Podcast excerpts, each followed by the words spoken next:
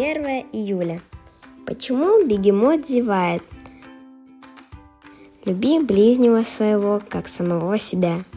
Левитам 19.18 Миша раскинул руки широко в стороны и заявил детям, играющим в песочнице. «Песок мой, игрушки мои, я тут главный!» Ребятишки стали уходить, кто-то заплакал. Остался Миша в песочнице один. Игрушек у него было много и песка, да только скучно мальчику. «Ну и зевнул ты, Миша, прям как бегемот», — вдруг сказал дедушка — я не зевал, я не бегемот. Да ты не обижайся, внучок. Зевок бегемота я не случайно вспомнил. Вот, посмотри. Дедушка показал Мише фото большого бегемота с широко раскрытой пастью. Ничего себе, бегемот зевнул, удивился Миша.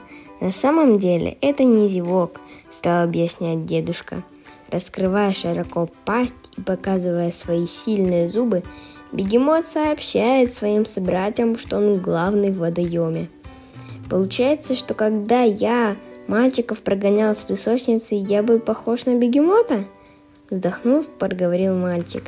Я извинюсь перед ребятами. Мне стыдно, что я их обидел. Хорошо, Миша, что ты это понял, сказал дедушка. Важное, делись своими игрушками и со всеми играй мирно.